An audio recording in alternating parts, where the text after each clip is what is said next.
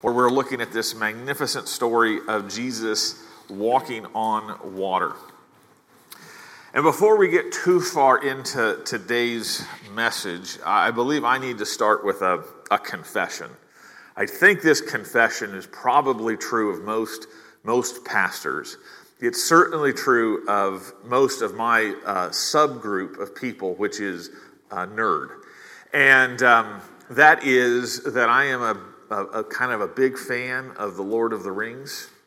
Uh, you guys know the Lord of the Rings. Uh, J.R. Tolkien uh, master story about this evil uh, Lord Sauron who has this ring to rule all of the world and is going to bring the whole world into darkness. And everything falls on the, the shoulders of this little hobbit who has to take a, a ring, uh, this ring of power that he, he ends up uh, having possession of and try and destroy it. And there's wars and there's battles of, of good and evil and there's wizards and there's walking trees. And I mean, it's everything that you would want. Um, uh, if, if, you're, uh, if you're a nerd.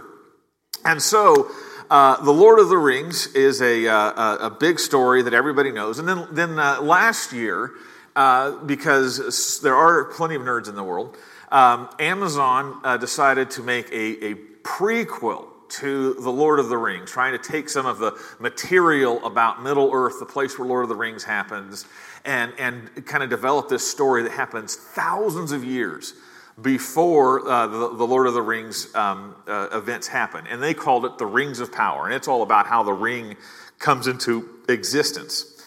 And the, the thing that is uh, fascinating about uh, the, the Rings of Power, it's, it's, it's an okay show, I think it's worth a watch, is that we are given this story that we don't know anything about. And we meet some characters that we don't exactly know who they are. They don't even know who they are. In fact, in one of the very first episodes, there is this man who comes from like the, the clouds, like in a meteor. He crashes on the ground, and for the whole show, he's just known as the stranger. He's this uh, long bearded guy who doesn't know who he is, doesn't know where he comes from, and he's just walking around uh, Middle Earth uh, pretty much dazed and confused. But he's mysterious. He's, he's, he's got power and he's, he's got abilities that, that uh, make people wonder is he good? Is he bad? What's he, what's he going to be? And so we have this stranger, and as we're watching the show, The Rings of Power, we're trying to figure out who is the stranger. And he is revealed gradually through the show, but he is also revealed quite clearly if you are familiar with the books, The Lord of the Rings. Because as the episodes go along, there are these things that the stranger does that match up to the character in The Lord of the Rings. And as you, as you see all of these matching up events, you realize that this stranger is actually I hate to spoil it, Gandalf. This character becomes Gandalf, which we just, I know I've got some faces like, oh, I don't know. Uh, but the reason that we know that this character is Gandalf is only by seeing how he, in this Rings of Power, lives out, acts, and speaks like the Gandalf of the future. And the reason I took you on this nice long tangent is because that is what is also happening in, in the Gospel of Mark. All the way through the Gospel of Mark is the question who is Jesus? And if we take the passage that we are in today, I mean, that question is prominent. Who is Jesus? And what Jesus does in this passage, as well as many others, but, but three very prominent ways in this passage, he acts and he speaks in ways that make it very clear what his identity is if you are familiar with the Old Testament. If you are familiar with the book that was written before he came, if you know the Old Testament scriptures, Jesus is revealing his identity in this passage in clear and unmistakable ways. Now, why is that so important? Because as, as, as, we deal with the identity of Jesus, we deal with an important subject about Jesus today.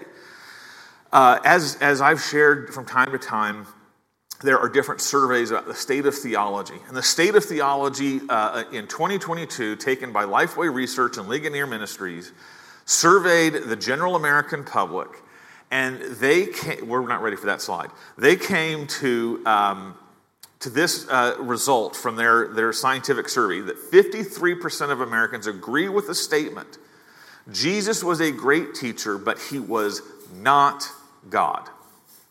53% of Americans. And then when you just look at the evangelicals, those who are part of, of a, a gospel preaching church, when focused on evangelicals, the number is still 44%. 44% do not in the church recognize the identity of Jesus. As I've been reading uh, this last couple of weeks, another book called The Great Dechurching, a book that is, is trying to get its mind around why have 40 million people left the church in the last 25 years? And they have surveyed the, the kind of the theology of several of these waves of dechurching. And uh, of the group that is uh, identifies themselves in the category of a cultural Christian, people who were going to church because going to church was the thing uh, that, that you do. It was, a, it was a good thing to do. When the cultural Christian is examined by this book, The Great Dechurching, they are discovering that only 1% of that group of people embrace the truth Jesus is the Son of God. That means that a great number of people have been in our churches, have been listening to our preaching, and they have left our churches and they, they, they do not even know who Jesus is. 99% of them do not know. So, I believe that the, the question of who is Jesus is so important. Many of us went through a wave of, of uh, listening to the Da Vinci Code and, and all of the, the talk about, well, uh, the Da Vinci Code tells us that back in like the third century, the church voted to make Jesus God. And that's, that's why uh, Christians believe that question. So I think it is actually important to deal with something so fundamental, so basic as the question is Jesus truly God? The key question is is Jesus truly God? And what we are going to see is that when we hear the scriptures and we see what Jesus does, when we understand his acts and his words, we realize that Jesus reveals himself clearly and unmistakably as God in our passage today. We're going to go through this passage and we're going to see three proofs of Jesus' divinity. Now, now, the reason I want to stress all of this, now we're ready for the slide, is really these objectives. I want to make his identity clear so that you both know him. I don't want you to be one of these uh, 44%. And I also want you able to defend this truth because this is obviously a, a truth of, uh, that is in doubt in our world today. So I want you to be able to know him and to be able to defend this truth. And then, most importantly, I want you, in knowing this truth, to have a faith that reflects Jesus' true identity. A.W. Tozer wrote a, uh, a wonderful book called The Knowledge of the Holy, and he starts out the book by saying, What a person thinks when they think about God is the most important thing about them. And why is that the case? He argues that none of us, ever rise above our understanding, our thought of who God is. Perhaps the reason that the evangelical church is so weak, so lukewarm, so ineffective as a cultural witness is because within our midst, what we think about Jesus is way too small. So, I want us to have a faith that reflects the true identity of Jesus as we find in this passage. So let's look at this passage as we're going to see three proofs of Jesus' divinity. First, uh, and if you uh, are also uh, unfamiliar, we have a note page that you can follow along with the sermon. It has fill in the blanks, and it also has questions at the end that we will, we will talk through later. Anyways, this first proof I want us to see in this passage of Jesus' divinity is that we see Jesus' divinity through his acts.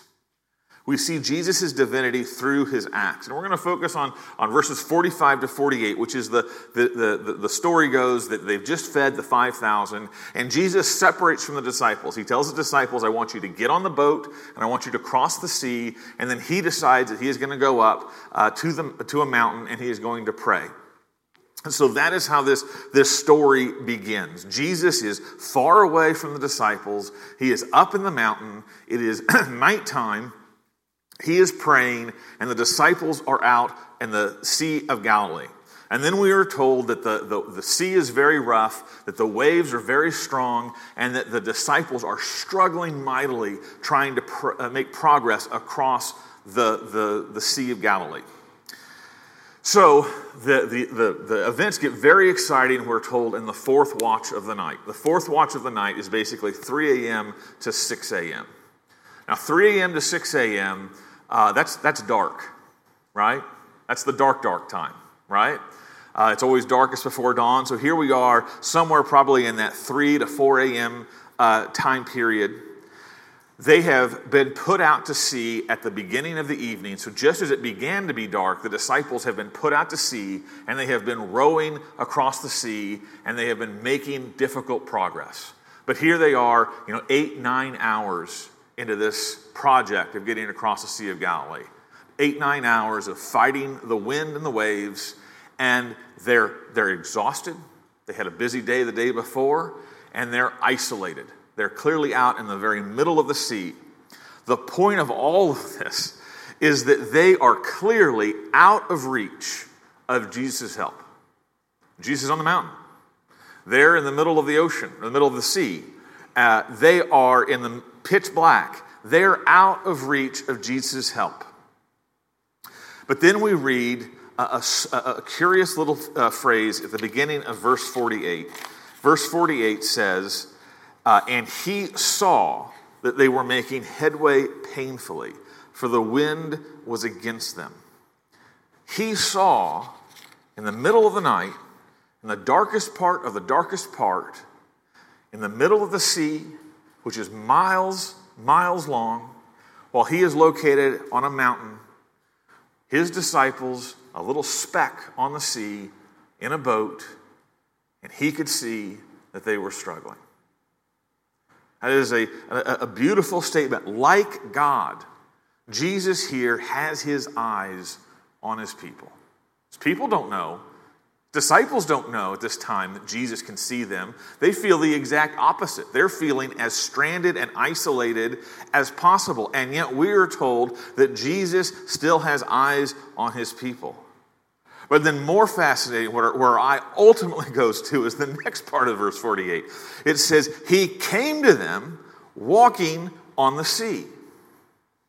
So the disciples are in the middle of the sea, and Jesus comes to them by walking on the sea. Now, this phrase, walking on the sea, has troubled numerous people over the, the centuries. It especially troubles the, the very scientific, rational minded person who uh, struggles with a clear impossibility, right?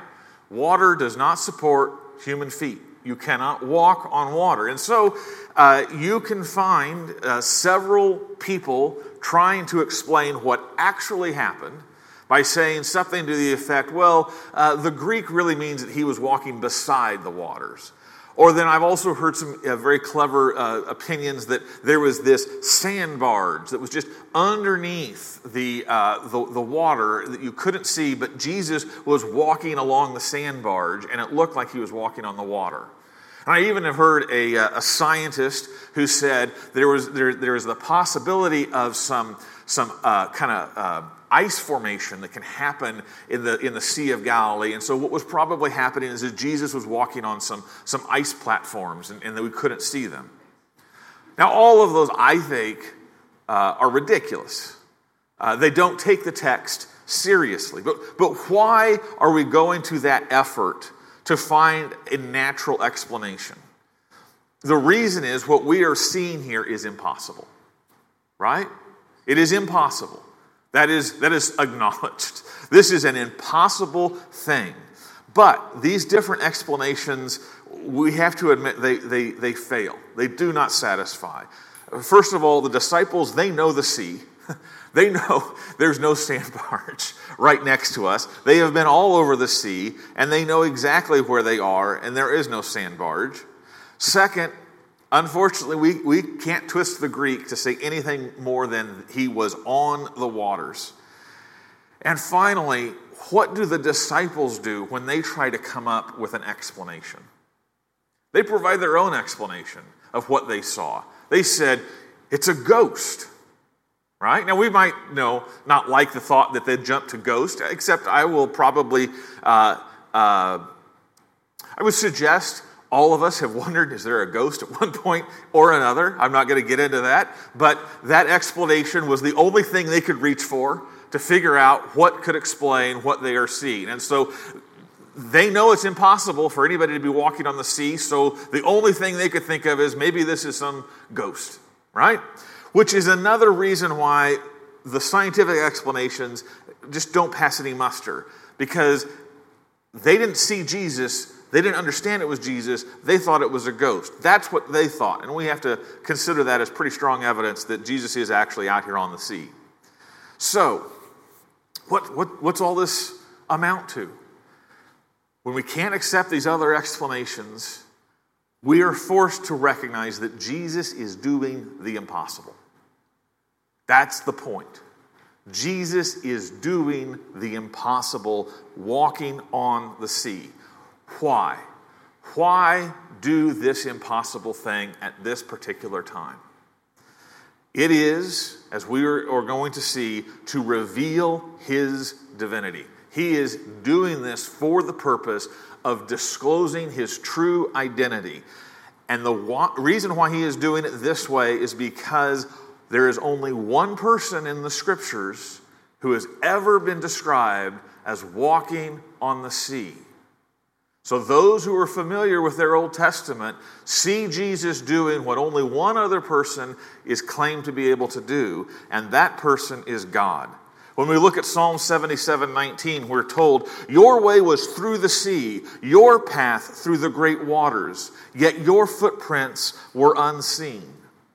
Habakkuk 3:15 uh, speaking to God, he says, You trampled the sea with your horses, the surging of mighty waters. You see, in the Old Testament, walking on the sea, walking on the waves, was an act of God. That was a thing that only God can do. And so here we have Jesus acting and doing what only God can do it becomes even more certain that this is what Jesus is doing when we look at that curious phrase that he intended to pass by them. Look at verse 48. He meant to pass by them. That's, that's a strange verse. Why, why, why is Jesus strolling on the sea and wanting to pass by the disciples? This, this uh, uh, phrase has, has concerned people, and they have come up with many different explanations. Uh, I'm not going to bother you with all of those. I'm going to give you what is clearly the best one. He meant to pass by them, is consistent with his walking on the waves in the first place. And this is what he is doing.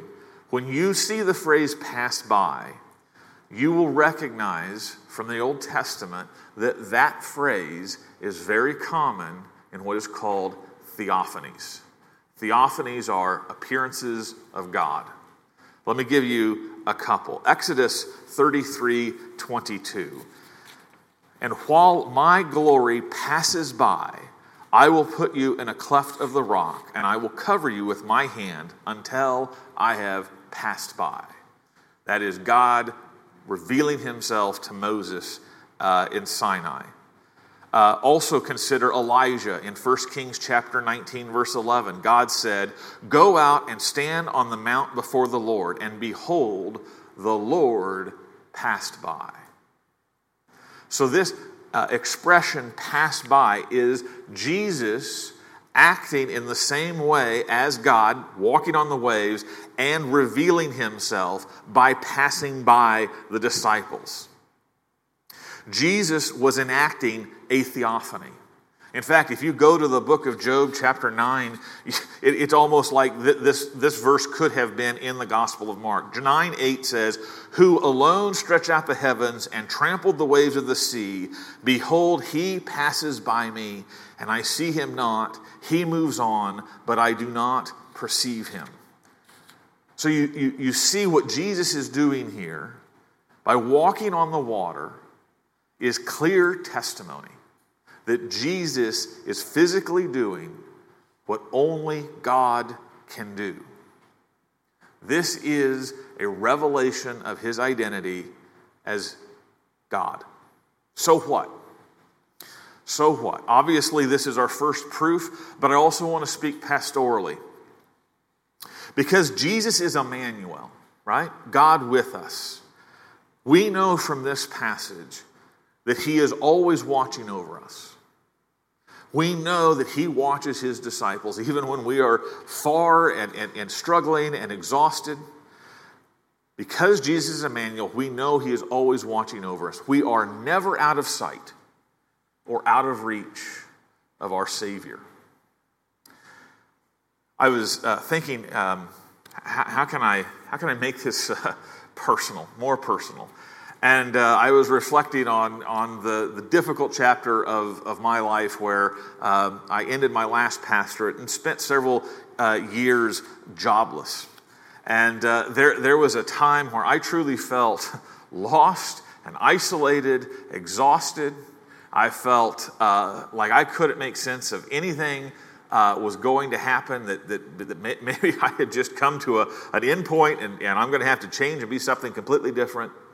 And so I battled with you know, questions of identity, questions of, of purpose and meaning. Um, but a pastor friend of mine, very early on, gave me a, a verse of the Bible. He, he pointed me to Romans chapter 11, verse 29, which is Paul speaking, and he says, God's gifts and calling are irrevocable. God's gifts and calling are irrevocable. And for a long time, I felt like I lived in the darkness, I lived in the waves, I lived in the confusion and exhaustion of life with that verse, but I didn't see, you know, how, how is that? How is that working? How is that happening? And yet, slowly but surely, and ever so purposefully, every single thing that happened to me from leaving my last pastorate to getting to this one was confirmation from God that your calling and your gifting is irrevocable. You, you, see, what I'm trying to tell you is that the Jesus who saw and came to the aid of his disciples here does the same to us. And if you have doubt about where he is doing that or how he is doing that, your doubts become less and less if you uh, put yourself in the scriptures. Let the scriptures speak to you in that darkness, in that confusion, in that wave, uh, wave uh, threatening place, and let God show you his presence. There is a Savior that we are never out of sight of and we are never out of reach of. So let me ask you where are you struggling? Where are you alone? Where are you covered in darkness right now? Listen to the words of our Savior in Hebrews 13 5 and 6. I will never leave you nor forsake you so we can confidently say, The Lord is my helper. I will not fear. What can man do to me? That's the first proof. Jesus' divinity is shown through his acts. He acts as only God can act. Second, the second proof we see is Jesus' divinity is shown through his self disclosure. Jesus is shown through his self disclosure. So the disciples, the first thing they do when they uh, see Jesus walking on the water is they become terrified. And I think that's probably a pretty reasonable reaction. I would be pretty scared uh, if I saw something that has never happened before, something so impossible. Uh, and so they panic and they think not only are the waves against them and the wind is against them, but somehow the spiritual world is like coming after them. It's, it's their night of the living dead here. Uh, and so they think they see a ghost and they are, are extra terrified. Now, the, the, the statement that they think they see a ghost really tells us something about this passage that we, we have to accept, and that is the historical reliability of this passage of Scripture. We believe that the scriptures are, are reliable. We, in fact, we believe that they are, are inerrant, but it is important to see how we can see that by deduction. The historical reliability of this passage is made very strong in that this is a report given to us that does two things. It shows the disciples in a very bad light, right? The disciples do not look smart, they do not look courageous, they do not look very uh, faith filled, right? So, this negative picture of the disciples is something that would not be put into a passage that the disciples are making up. Because the first thing you make up and anything you make up is how great you are, right? Just replay your argument with your, your, your spouse. You have all the best side of the argument when you share what, what was said and how you, how, you, how you handled yourself. We always make up the best for ourselves. Only when history demands it do we have to put in our warts. And that is what uh, we, we see here. It, so it, it shows poorly on the disciples, but then also it, it tells us that the disciples were dealing with visible phenomena, right? They were trying to explain what their eyes were seeing. That means that we are not looking at a metaphor, we are not looking at a word picture. We are looking at something that the disciples were trying to explain from their eyes. This is eyewitness information, and they are trying to make sense of it by calling it a, go- a ghost. And so there is a clear strength of the historical reliability of, of what we are reading here. And so, in their fear, Jesus speaks. Uh, look at verse 50. Verse 50 uh, says, For they all saw him and were terrified. But immediately he spoke to them and said, Take heart, it is I, do not be afraid. First thing I want you to, to reflect on is that these words are said by Jesus while he is still outside the boat. Okay? These are words that he is saying while standing on the water.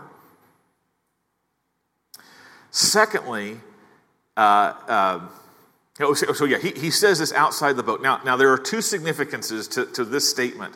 First, he is obviously clarifying to his disciples that he is not a ghost. What they are seeing is really Jesus. So he is, he is, he is answering their uh, wrong view of things. He is clarifying that he is not a ghost, but a person. But then also, the second and even more significant thing he is doing, he is speaking here as part of this theophany, as part of this manifestation of his identity as God. The point here is that Jesus is intentionally disclosing his true identity. And why this is so important is because sometimes you'll hear skeptics say, Jesus never claimed to be God. That, that that is something that, that the disciples thought of him, but Jesus never actually says that he is God. Well, that is, that is malarkey. He says it several places, uh, but I also want you to see that he says it here. Let's look closely at Jesus' statement. First of all, he, so he says, uh, Do not uh, take heart, it is I, do not be f- afraid. First of all, does, does that phrase have a familiarity with it? Have you heard phrases like, Take heart, it is I, do not be afraid? We've kind of heard that phrase a few times, and we, we know where we've heard it. Where have we heard it? God says it a lot in the Old Testament. God says stuff like this. This is God stuff. This is these are God words. Like, you know, take heart, it is I. What does that matter if, it, if the I isn't God, right? take heart, Pastor Nathan's here. Uh, you know, I hope that doesn't get a whole lot of confidence, right? But it is I, when it's God, is very comforting right? So, so it echoes very much like, like verses that we see in the Old Testament. Here's an example Isaiah 41 13. Isaiah 41 13. For I, the Lord your God, hold your right hand. It is I who say to you, Fear not. I am the one who helps you. All right? So, so that is God speaking. And, and Jesus' phrase has a very similar familiarity with that. Now, the difference between Isaiah 41 13 is that it's obvious that God is the subject. Right? Who's the subject in verse 50? Jesus does not, take, does not say, Take heart, uh, our Heavenly Father is looking after us. He doesn't say, Take heart, the God of Israel is with you. Uh, he says, Take heart, it is I. Do not be afraid. Jesus is self consciously taking a God phrase and putting himself as the subject.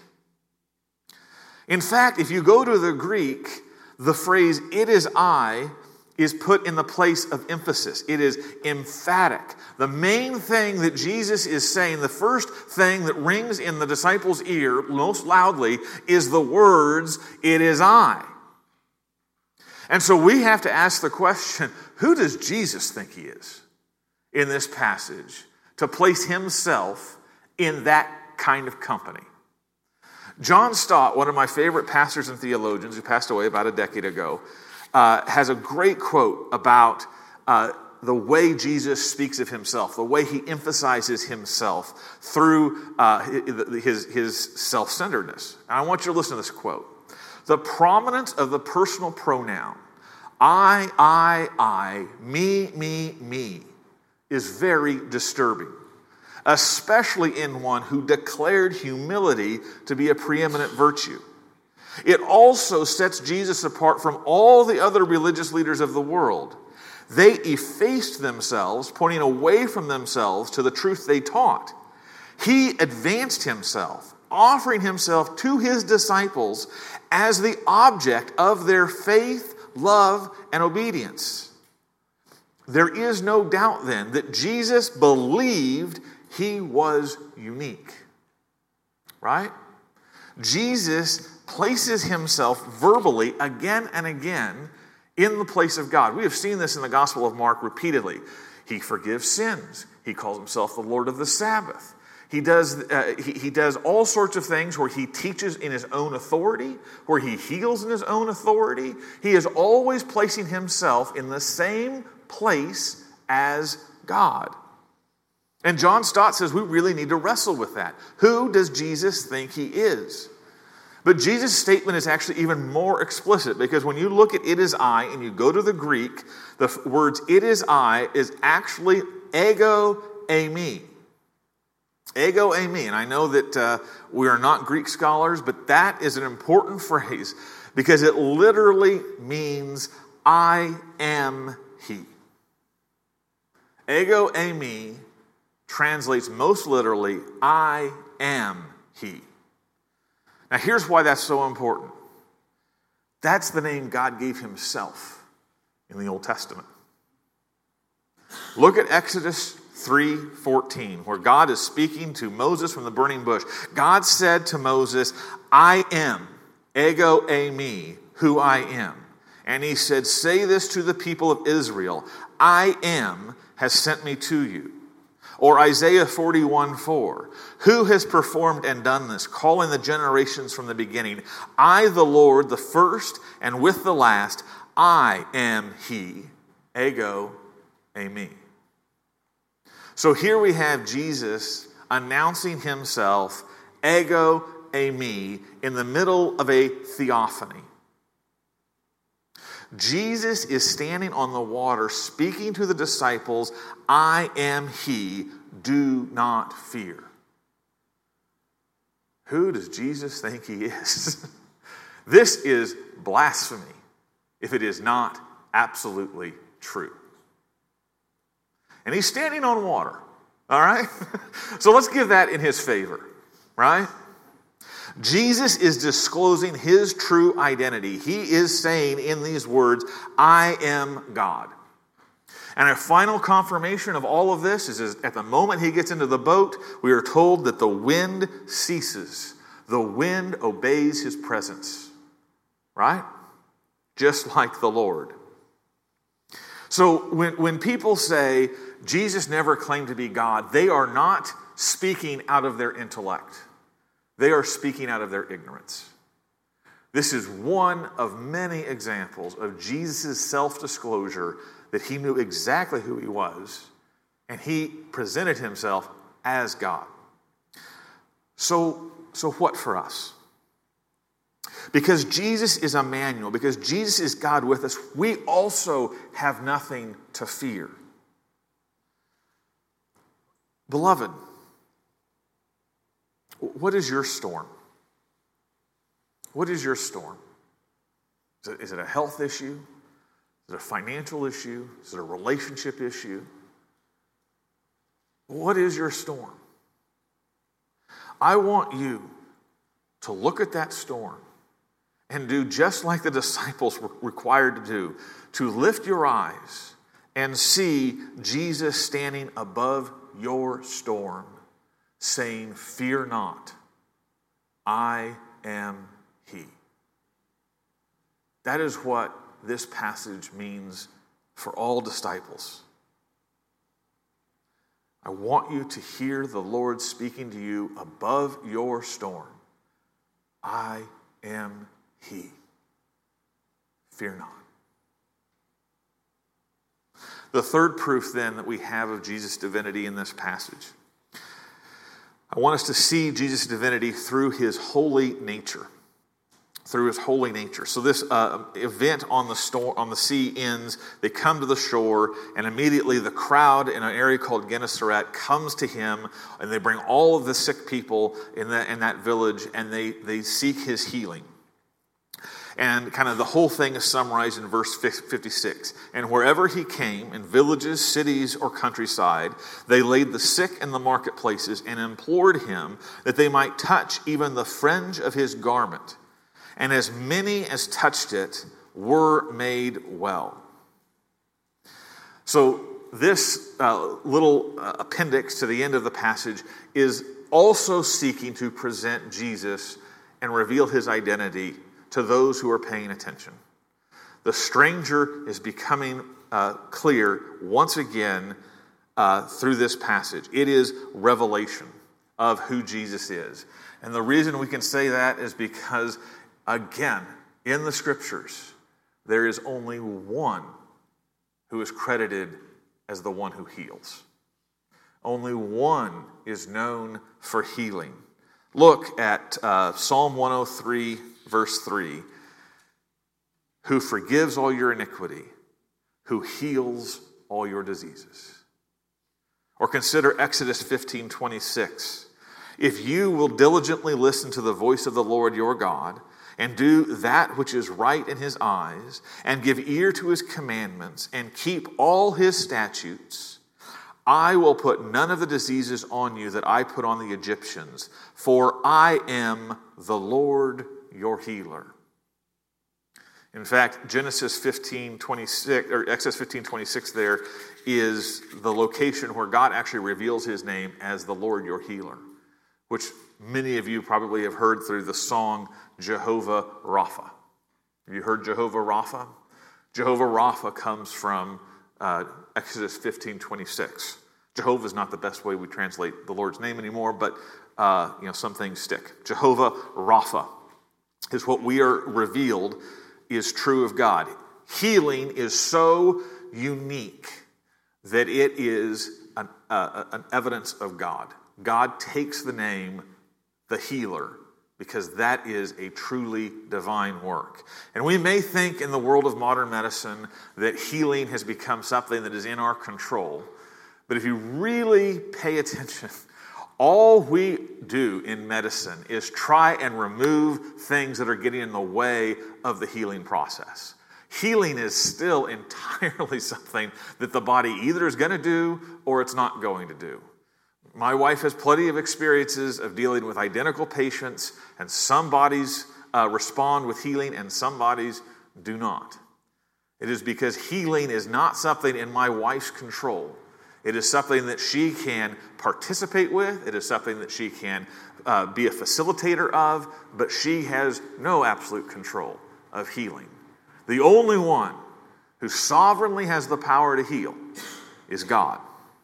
And here we have Jesus acting as the healer. We don't see him praying to God. We don't see him uh, putting these people in, front of God and saying, uh, God heals thee. He is the one that is healing them. In fact, it is more uh, interesting than that. The people touch his garment and it is his garment that is, is communicating out this healing power, which is, is a way of saying that Jesus is the manifestation, the incarnation of healing power. He is life giving power in human form. That is what this text is showing us.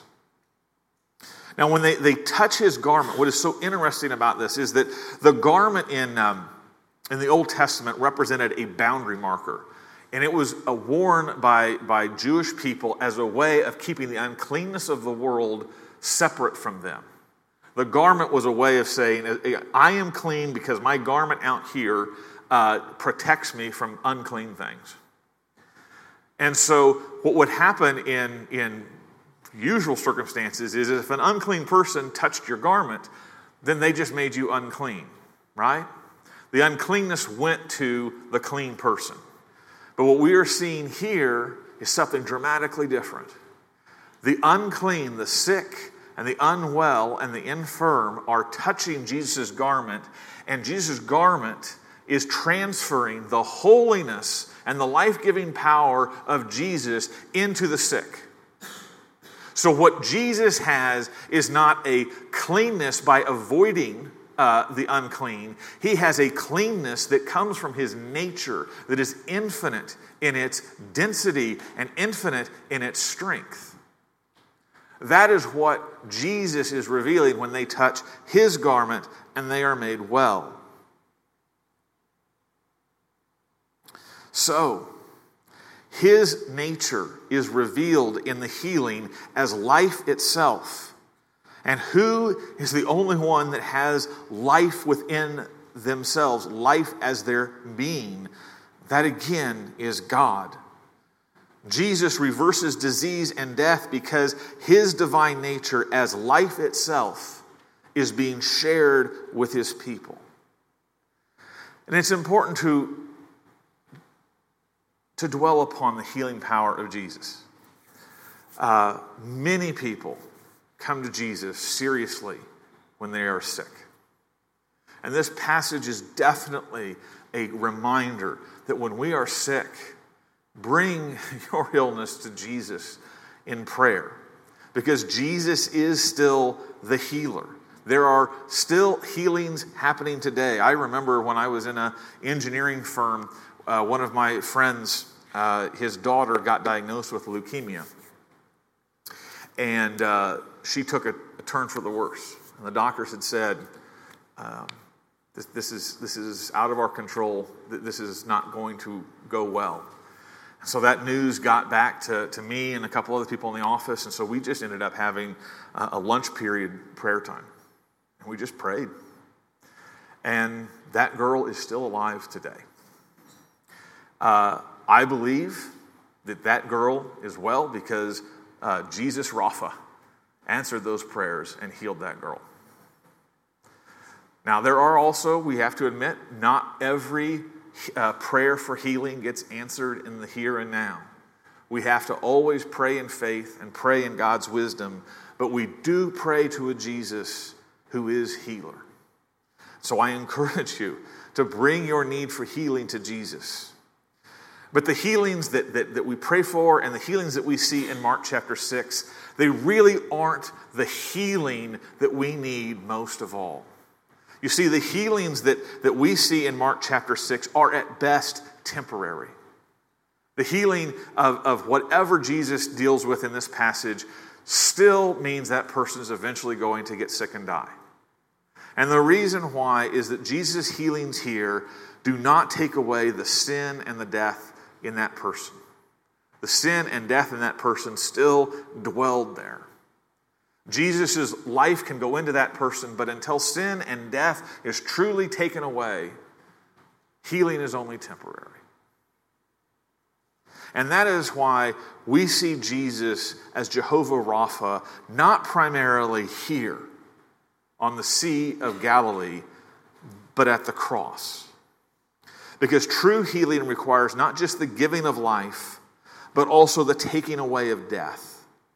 And that is why Jesus goes to the cross. On the cross, he reveals himself fully as Jehovah Rapha. Look at Isaiah 53, verse 5. Isaiah 53, verse 5. But he was pierced for our transgressions, he was crushed for our iniquities. Upon him was the chastisement that brought us peace, and with his wounds we are healed. With his wounds we are healed. You see, because Jesus went and died on the cross, he officially and finally took away the source of all infirmity, all uncleanness, and all death by taking your sin upon himself. In paying for your sin, the gospel offers you the true healing power of God, which is the promise of the resurrection. Death, no matter when it comes or how it comes, is not unhealable in the gospel. You will be healed and you will praise uh, Jesus Rapha in face to face on the last day if you have your hope in the gospel. So, is Jesus truly God? Does Jesus reveal him as divine? Yes. He reveals himself as divine through his acts, through his self disclosure, and through his holy nature. You see, it wasn't the church that made Jesus God. Jesus revealed himself to be, to be God by being the one who does what God does in the Old Testament. Anybody who knows the Old Testament knows Jesus is God in our midst. That's why I want to finish with verse 52. Verse 52 The disciples, after seeing this, did not understand about the loaves, but their hearts were hardened. You see, it is not the revelation of Jesus that is the problem. Many of us struggle to receive Jesus as he truly is because there is hardness in our own heart. There is a limitation to what we will believe in our own heart.